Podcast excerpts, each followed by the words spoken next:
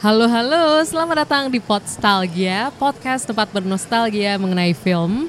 Kembali lagi bersama gue Novia dan pada kesempatan kali ini tamunya spesial karena datang jauh-jauh dari Samarinda. Halo, halo. Halo, halo Izul. Halo Nopia. Jadi Izul udah udah ini ya udah dengerin Podstalgia dari dari episode mana? Dari episode pertama udah dengerin kali ya. Iya. thank you, thank you. Dari Ferris Bueller terus Juno ya. Juno dia gara-gara bola. Oh, gara-gara bola juga. Gara-gara bola itu lucu banget lah. Iya.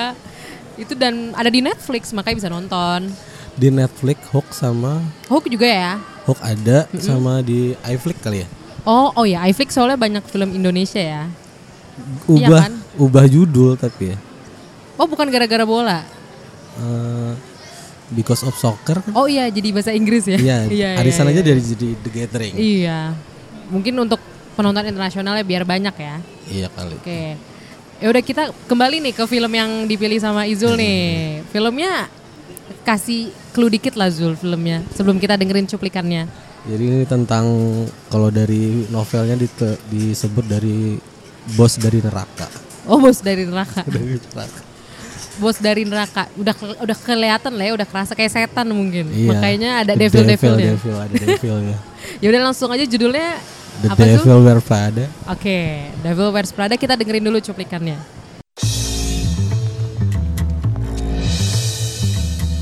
Miranda Priestley is the editor in chief of Runway. So you don't read Runway? No. Not to mention a legend. And before today, you'd never heard of me? No. You work a year for her and you can get a job at any magazine you want. You have no style or sense of fashion? I, No, no. That wasn't a question.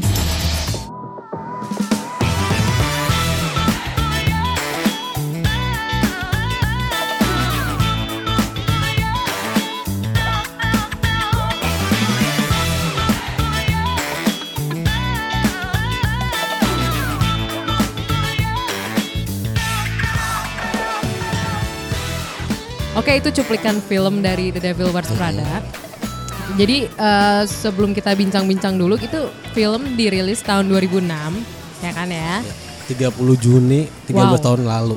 wah dan ini direkam tanggal 2 Juli ya Iya. berarti dua hari Pas yang peringatan 13 tahunnya rilisnya film itu di Amerika kan ya. oh udah lama banget udah lebih dari 10 tahun loh itu Udah lama dan penggemarnya makin banyak. makin ya Makin banyak, makin banyak.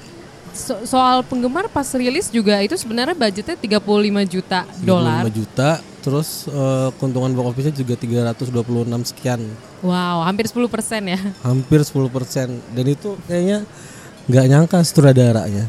Oh sutradaranya sendiri nggak nyangka ya. sutradaranya nggak nyangka terus sempat jadi manuskrip pertama novel itu sudah diramalkan bakal big hit oleh produser Fox sendiri Oh, terus diubah jadi jadi s- sampai selesai ditungguin sampai selesai Lauren Wisbergernya kan Yang ditungguin, menulis ya? Iya, ditungguin Menulis dia buku ya. sampai selesai sampai kelar baru diker- dikerjakan empat penulis screenplay hmm, iya iya iya. Tapi ternyata dari dari David Frankelnya sendiri dia menolak ada kenapa sih katanya orang yang sudah punya kuasa harus berlaku bagus katanya, berlaku baik. Wajar-wajar aja dong kalau kejam kan ya, atasan. Hmm. Iya. Atasan kan wajar kejam ke bos. Nah, jadi dirubah lagi sama eh, yang bikin ini Broken McKenna. Broken Back Kena.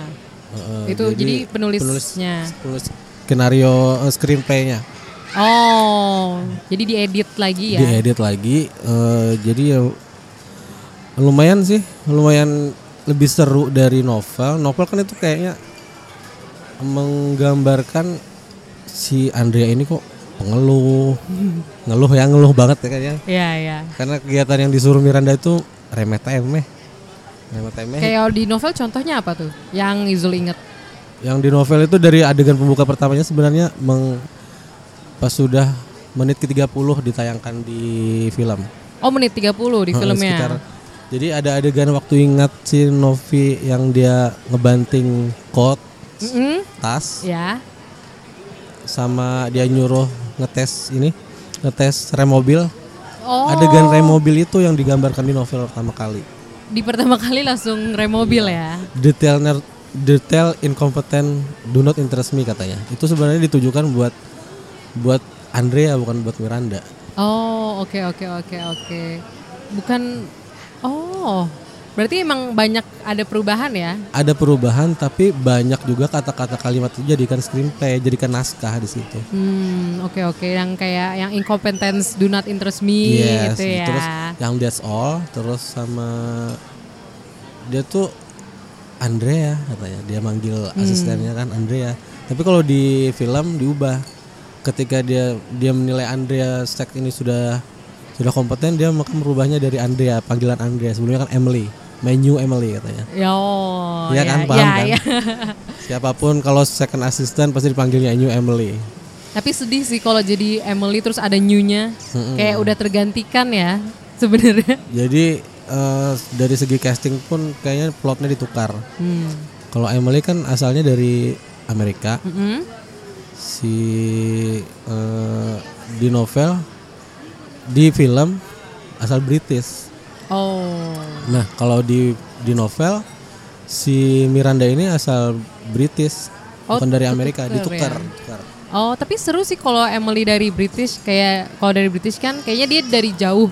Ya kan dari Inggris. Jadi cerita behind the skinnya dia sampai kepilih itu karena dia sudah di last minute lagi casting film lain. Tiba-tiba agennya menyarankan ini ikut aja lah casting Prada. Oh. Sama kayak Nigel, Nigel, Nigel yang oh, botak, Nigel Stanley ya ya Tucci. Stanley Tucci. ha, ha, Stanley ha. Tucci itu jadi 72 jam sebelum set Oh. setting setting production dimulai dia baru casting. Si Stanley Tucci baru casting.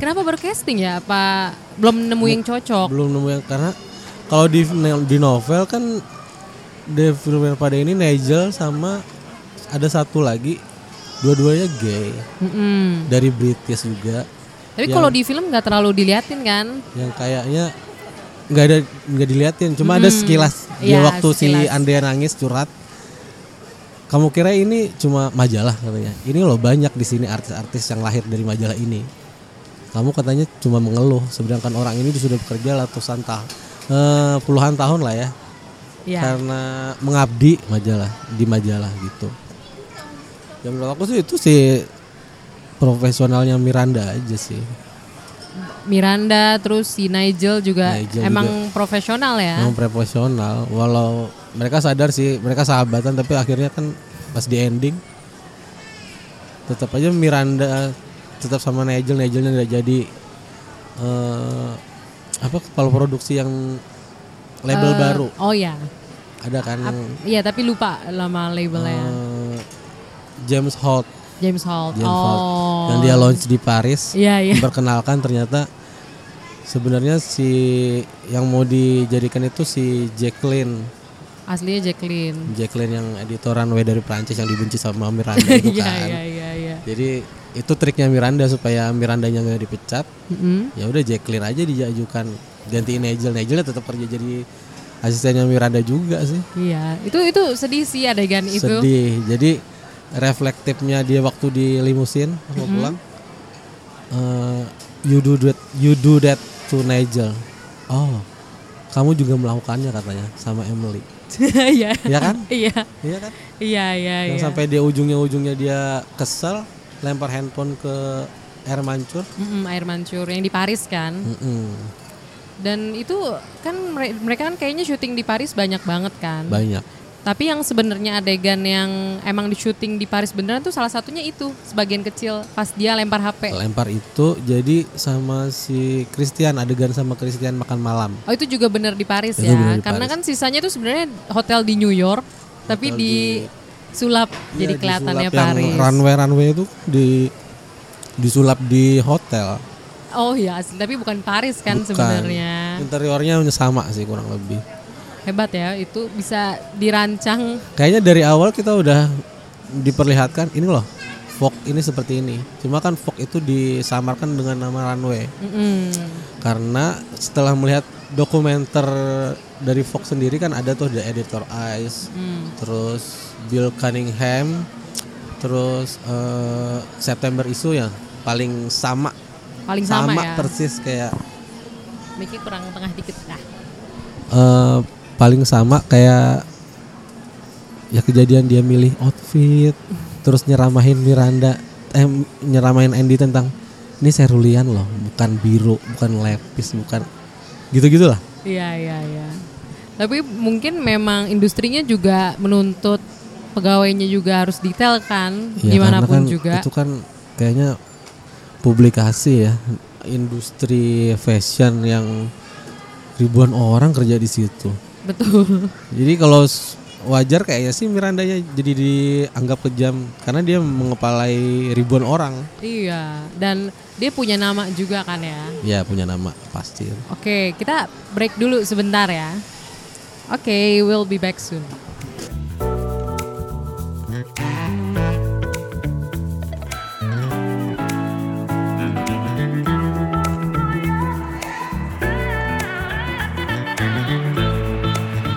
Oke, kembali lagi bersama gue dan Izul. Jadi kita lanjut lagi ke tadi kan kita terakhir ngomongin soal Miranda yang kejam ya. Ya, Soalnya Miranda kan kejam. gimana pun juga dia punya karyawan banyak, pasti harus jaga kualitas majalah juga kan. Buat apa walaupun ya walaupun sambil ngejaga kualitas ya agak jahat juga jadinya kan jatuhnya kelihatannya Kelihatannya jahat, Kelihatan padahal yang dia. jahat sebenarnya adalah adalah laki-laki yang tidak suportif dalam film itu. oh itu contohnya siapa tuh kalau Contohnya si Net. net Net tuh akhirnya di setelah 10 tahun rilis ada troll di Twitter yang mengata, meng- mengimplikasikan kalau Net ini bukannya jadi boyfriend kok cengeng gitu.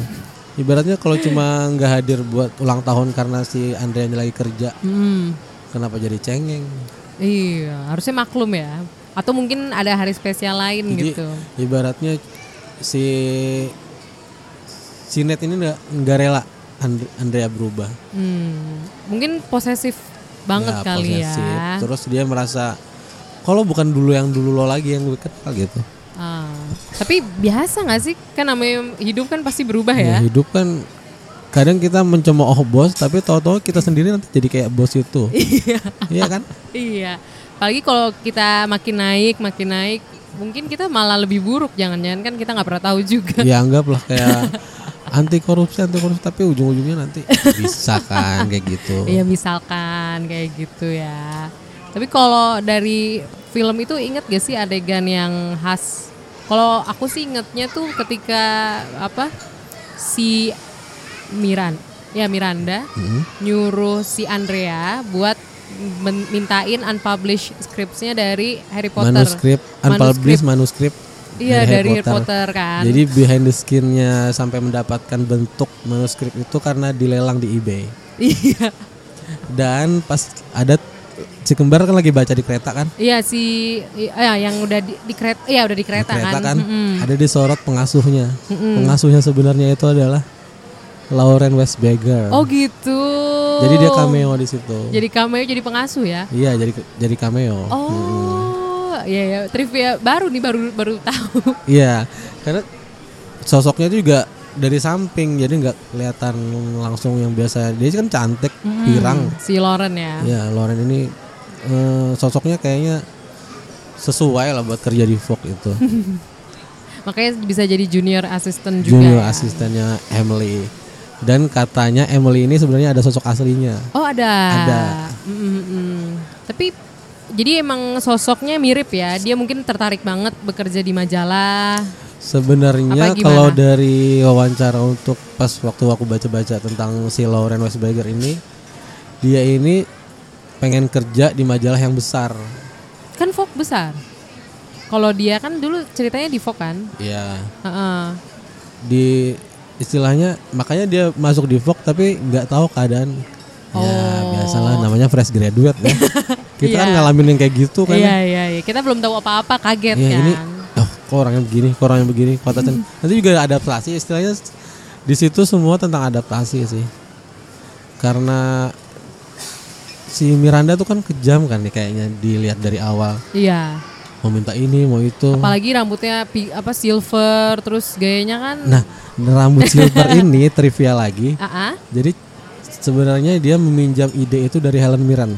Oh dari Helen. Hmm, Helen Mirren rambutnya kan perak kan Iya ya? dan Putih, pendek putih. juga Iya. kan. Jadi Oh dari situ. I will borrow your style Uh-uh. for my movie kata Meryl. Oh, iya iya iya. Dan nominasi Oscar kan jadi mereka saingan The Queen, Oh iya. Miranda, eh Kate Winslet, Hmm? Kate Winslet itu The Reader ya atau eh, ini apa Little Children, All Little Children. The Queen apa lagi? ya? Tapi The Queen emang oke banget The sih. Queen menang sih. Iya. menang. Tapi di Golden Globe Miranda eh, sosok Miranda yang Yang itu ya, yang menang. ya Devil Wears Prada ini kan nominasi Oscarnya dua Mm-mm. kostum sama aktris terbaik kostumnya sendiri tau lah satu juta dolar untuk kosnya sendiri dan itu kemudian dilelang untuk Hmm. kanker payudara Oh, oh. penggalangan dana Wow, jadi aku baru denger loh yang dilelang ini. jadi baju-baju yang dipakai Meryl kan bagus-bagus semua oh kan iya, ya iya iya iya. yang bulu mental bulu Dan ada brandnya juga, maksudnya kualitas. nah ini The Devil Prada ini jadi kayak produk placementnya tepat Kalau sebenarnya placementnya apa aja sih selain mungkin dari Ada judul? dari air mineral Mm-mm. Jadi San- air, air mineral itu yang yang premium San Pele- Pellegrino. Oh, San Pelleg. Iya iya iya. Jadi kan iya, ibaratnya iya. kalau yang lain pakai botol plastik dia botol kaca. Iya. Nah, terus yang Starbucks ya nggak ya? Starbucks. Starbucks ya lah ya. Nah, jadi di Starbucks itu rupanya ada adegan yang dipotong. Oh. Adegan dipotong itu si Andrea minta Starbucksnya Miranda Mm-hmm. ngantri yang ngelayanin yang jadi petugasnya itu si anaknya Meryl Streep, Mimi Gamer kayaknya. Tapi di-cut ya. Dikat. Jadi kita nggak bisa ngelihat. Jadi banyak adegan-adegan signifikan yang di-cut, Mm-hmm. tapi demi keutuhan cerita emang bagus aja hasilnya. Iya iya, mungkin di-cut juga karena durasi terlalu panjang Iya. atau mungkin dianggap kurang esensial kali ya. Sebenarnya kalau di awal kan habis dia gadis-gadis itu si Andrea mandi, dia tuh sesat gedung Hmm. Oh, ke habis gedung mandi. sebelah, ke gedung sebelah. Sebenarnya Iya, dia iya, diwawancara iya, di gedung Elias Clark, tapi di gedungnya sebelah. Oh, Tuh terus yang capek kali dia ya. dia adegan yang kurang ini, konsentrasi. adegan cari rok, Adegan cari rok. cari rok di Calvin Klein. Mm-mm. Oh, Calvin Klein juga product placement dong. Iya. Banyak Basement. ya. Banyak. Jadi rumornya si Anna Wintour ini tidak menyetujui satupun desainer Mm-mm. untuk tampil sebagai cameo di situ. Kalau enggak, mereka produk mereka tidak ditampilkan di Vogue. Oh gitu. Mm, Tapi jadi- ada Calvin Klein. Jadi terus satu-satunya perancang busana yang hadir di situ kan Valentino, Andre Valentino ya. Valentino Gravani. oh, Galvani. Dikirain Andre yang, Valentino. yang dia Paris Fashion Week Ah, ah. Ah, itu dia. itu Valentino. Hmm. Valentino Heidi Klum ada di situ. Oh, oh iya ada Heidi, ada ada ada. Heidi, ada, ada Heidi waktu dia ngomong sama Nigel di runway kan Mm-mm. sama Ah, Andre Valentino beda lagi ya. Giselle Bunchen harusnya Harusnya masuk, masuk. jadi model tapi dia memilih berperan sebagai Serena temannya si Emily Oh, itu cuma sebentar ya. dua scene kan ya Tapi se- iya sebentar banget. I thought you kidding katanya lihat si ini lihat si Andrea pakai rok nenek-nenek Aduh, tapi cuma sebentar sih ya. Mungkin bentar terus yang dia ngelihat makeovernya si Andrea kan oh you look responnya. good katanya kan ya itu Iya, udah. iya, iya. iya. Mungkin kenapa nggak banyak juga karena tahu kali ya itu berdasarkan nggak bisa Iya. bohong dari Anna Wintour juga nggak Iya sih? rumornya dari Anna Wintour tapi sebenarnya si Meryl ini mengambil inspirasi dari Mike Nichol sutradaranya Angels in America Heeh. jadi dia tuh orangnya kan suka yang cool terus rambutnya gede. si Mike Nichol ini kan pirang yang putih Oh. terus dia kayaknya orangnya suaranya dalam dan Clint Eastwood Clean it sudah. dia belajar dari Clint Eastwood waktu syuting The Bridge of Madison County Oh, iya iya iya. eh, Karismatik juga ya walaupun Iya karismatik tapi intimidating ya itu. intinya itu intimidating suaranya Emang iya, Pelan, Clint tapi Eastwood intimidating. juga kelihatan nggak usah ngomong juga intimidating Iya sih. dari tatapan mata dari Iya. gesturnya kan. Mm-mm, Nggak mesti yang harus berotot banget enggak, Enggak, Iya, tapi enggak. emang dia punya karisma Ya, untuk bisa. Kalau lihat dia orang juga intimidating. takut tuh. Iya.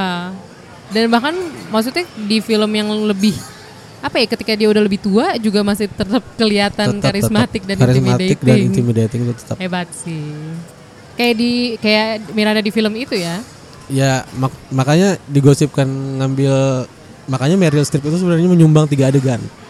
nyumbang tiga adegan yang sebenarnya nggak ada di skrip ya. nggak ada di skrip jadi dia mengusulkan saran ada adegan meeting yang Emily bersin bersin masuk Oh, iya iya iya. sama dia Ingat kan tuh ada- yang bersin kayak hidungnya merah banget. Aduh, Aduh, katanya. itu sedih banget tuh di situ. I refuse to stick I'm wearing Varen- Valentino for crying out loud katanya. Oh my god. Sama ini kan yang adegan dia duduk di hotel sendirian pas di Paris. Itu juga ide dia. Ide dia. Oh. Sama adegan yang Cerulean Cerulean yang warna ya. milih sabuk warna kita ngelihatnya biru kan ya. Iya. Tapi itu warnanya Cerulean katanya. ini bukan cuma sekedar biru-biru gitu aja. Hebat ya Meryl Streep itu itu cerdas banget loh. Yang Cerulean lah. Iya, jadi sebenarnya dia tuh enggan main film itu karena di, honor yang ditawarkan tuh rendah Awalnya karena a- Eh, honor. Ah, awalnya. Setelah di nego nego dua kali lipat mau ya. mau dan kayaknya sumbangan-sumbangan adegan itu signifikan sih buat perkembangan karakter ya. Iya, apalagi yang Cerulean kan kita jadi tahu detail Ah. orangnya kan Miranda di situ. Terus perfeksionis juga karena Aduh ini itu sebenarnya adegan milih-milih pakaian itu persis banget sama the adegan di the, the September issue. oh persis. Persis banget, persis. Jadi sebenarnya yang berani melawan Anna Wintour di Vogue itu Grace Waddington. Terus Waddington. Grace Coddington itu eh, editor kreatifnya Vogue. Tapi eh, harusnya setim dong berarti. Harusnya setim, tapi dia Harusnya. sering bertengkar, Oh. berlawanan ide dan kadang idenya Grace itu nggak dipakai sudah bagus-bagus foto ambil photoshootnya model ini konsepnya begini nggak dipakai Padahal- Terbit di majalah Oh, itu udah dipraktekin loh idenya bukan cuma di kepala ya, Iya. tapi tetap ditolak. udah udah jadi udah udah, udah konsep jadi tinggal dicetak Oh, tapi mereka tetap satu tim lama ya. lama lama jadi karakter Miranda ini kan istilahnya dari French Runway ke New York Heeh. Nah kalau di Anna Wintour, si Anna Wintour ini dari British Vogue ke Vogue Amerika. Iya. Bahkan Anna Wintour sendiri bilang dia tidak akan mengcoverkan Meryl Streep sebagai cover Vogue. Padahal beberapa tahun kemudian di tahun 2013 Meryl Streep jadi jadi aktris yang paling tua dikoverkan di Vogue. Oh, akhirnya muncul tapi tapi Muncul. setelah tujuh tahun ya. Kayaknya Anna Wintour ini banyak melanggar janjinya sendiri. Kayak dia, dia enggan meng, meng, meng- mengcoverkan kayak Kim Kardashian kan. Oh, ini awalnya ini gitu bakatnya ya. apa sih katanya? Tapi ujungnya Tapi ujungnya ada kan di Iya. cover sama Kanye West. iya dan Nah, gitu. kayaknya tapi Anna Wintour itu sih mungkin dia peduli bisnis, lebih peduli bisnis lah daripada Makanya kan ya, omongan jadi dirinya. banyak selebriti-selebriti yang bermunculan di cover Vogue itu kan kita kalau dulu dia muncul kan ibaratnya model tidak terkenal tapi konsep fashionnya yang high. Kalau sekarang Ibaratnya yang setelan setelan jutaan dolar dipadukan sama jeans yang harganya ribuan dolar aja. hmm, oh, Gitu. kombinasi ya. Kombinasi. Kalau sekarang yang penting itu ya. Mungkin karena susah juga kali yang meraih pembaca. Iya karena kan istilahnya sudah tergerus zaman ya digital. Iya. Iya, iya, iya, iya. Di jadi perubahan dan ko- ko- Vogue sekarang ini pendapatan iklannya menurun karena para desainer memilih untuk mengiklankan melalui selebgram atau influencer.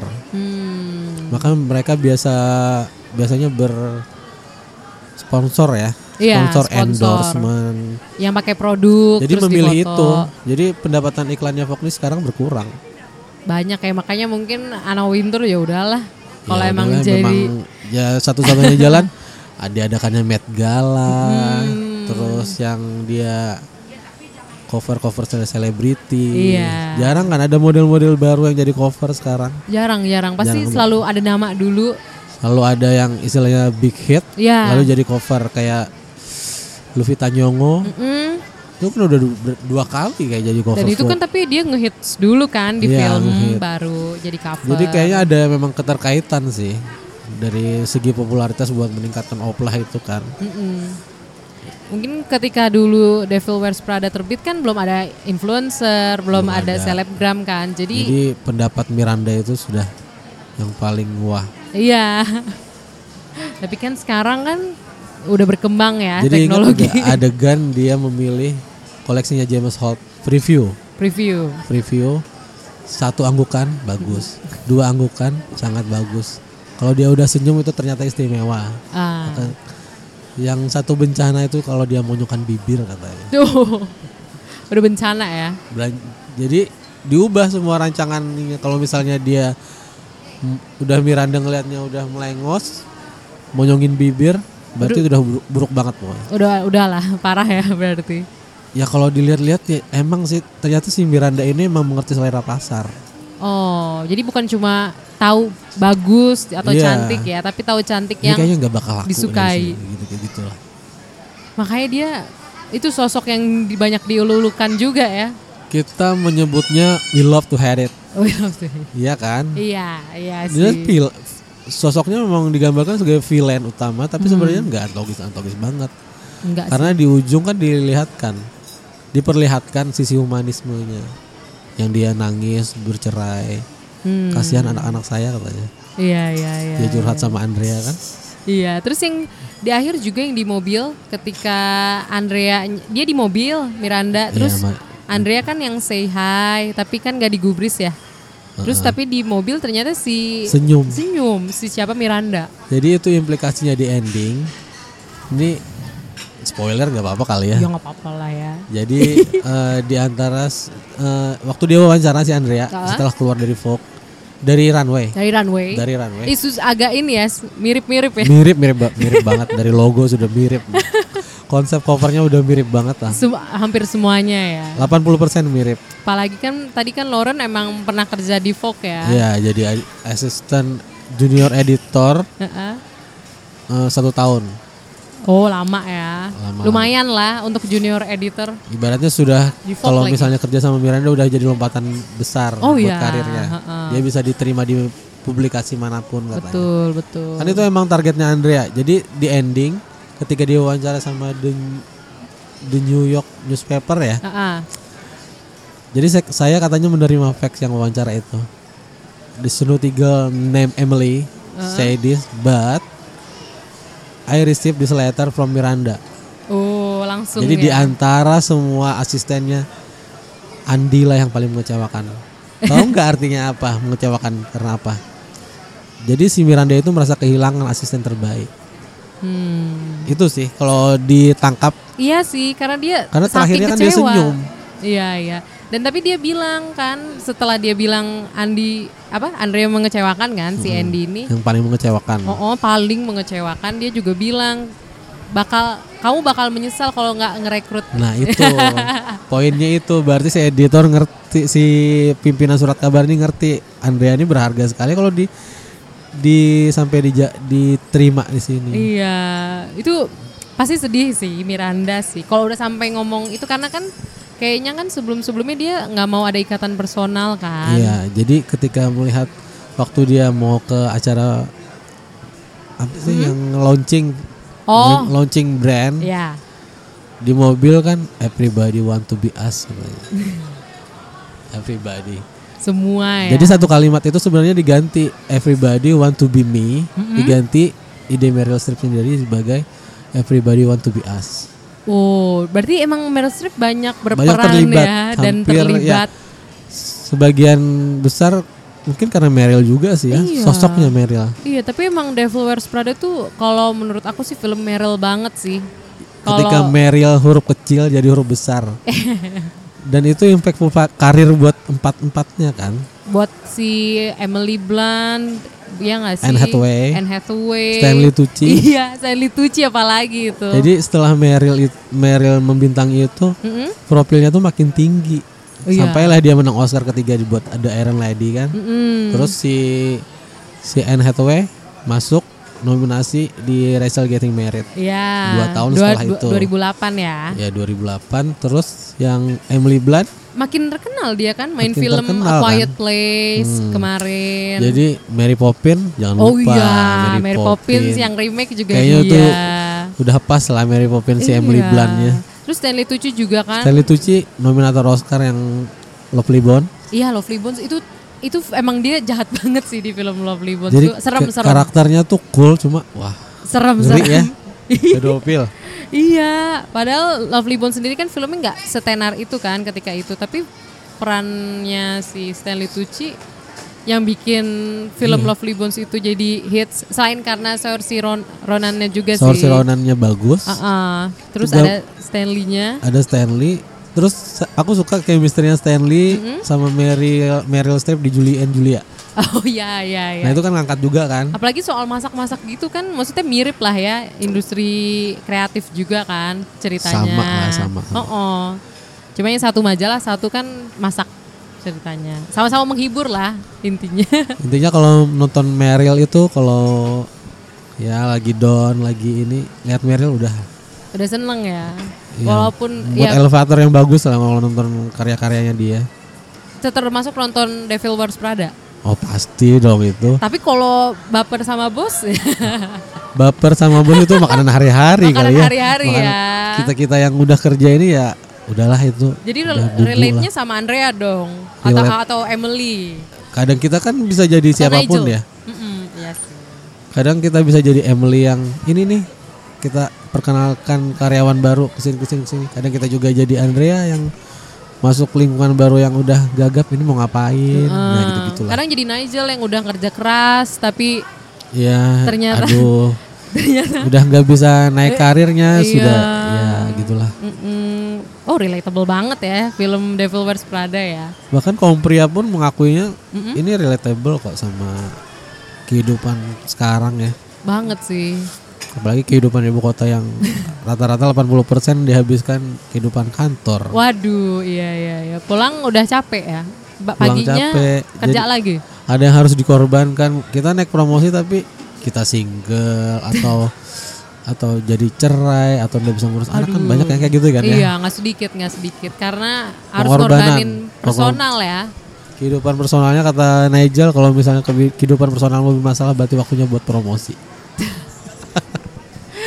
Ah, Nggak ada yang itu ya, nggak ada yang bisa benar-benar seimbang ya, harus ada yang dikorbankan ya. Emang sih. Karena itu posisi tertinggi kan. Betul, betul. Dan Ibaratnya kalau kita meraih karir sudah udah di tingkat yang paling tinggi kayaknya yang kayak gitu-gitu udah dianggap remeh lah ya. iya. Yang penting tetap maju terus karir ya. Harus lah, harus lah, itu harus lah. Oh jadi kayak karir banget nih kayaknya Izul ya. Untuk sekarang Untuk mungkin sekarang. untuk sekarang. Sama sih. Sama lah kita ya. Iya. Apalagi Novia kan umurnya lebih muda.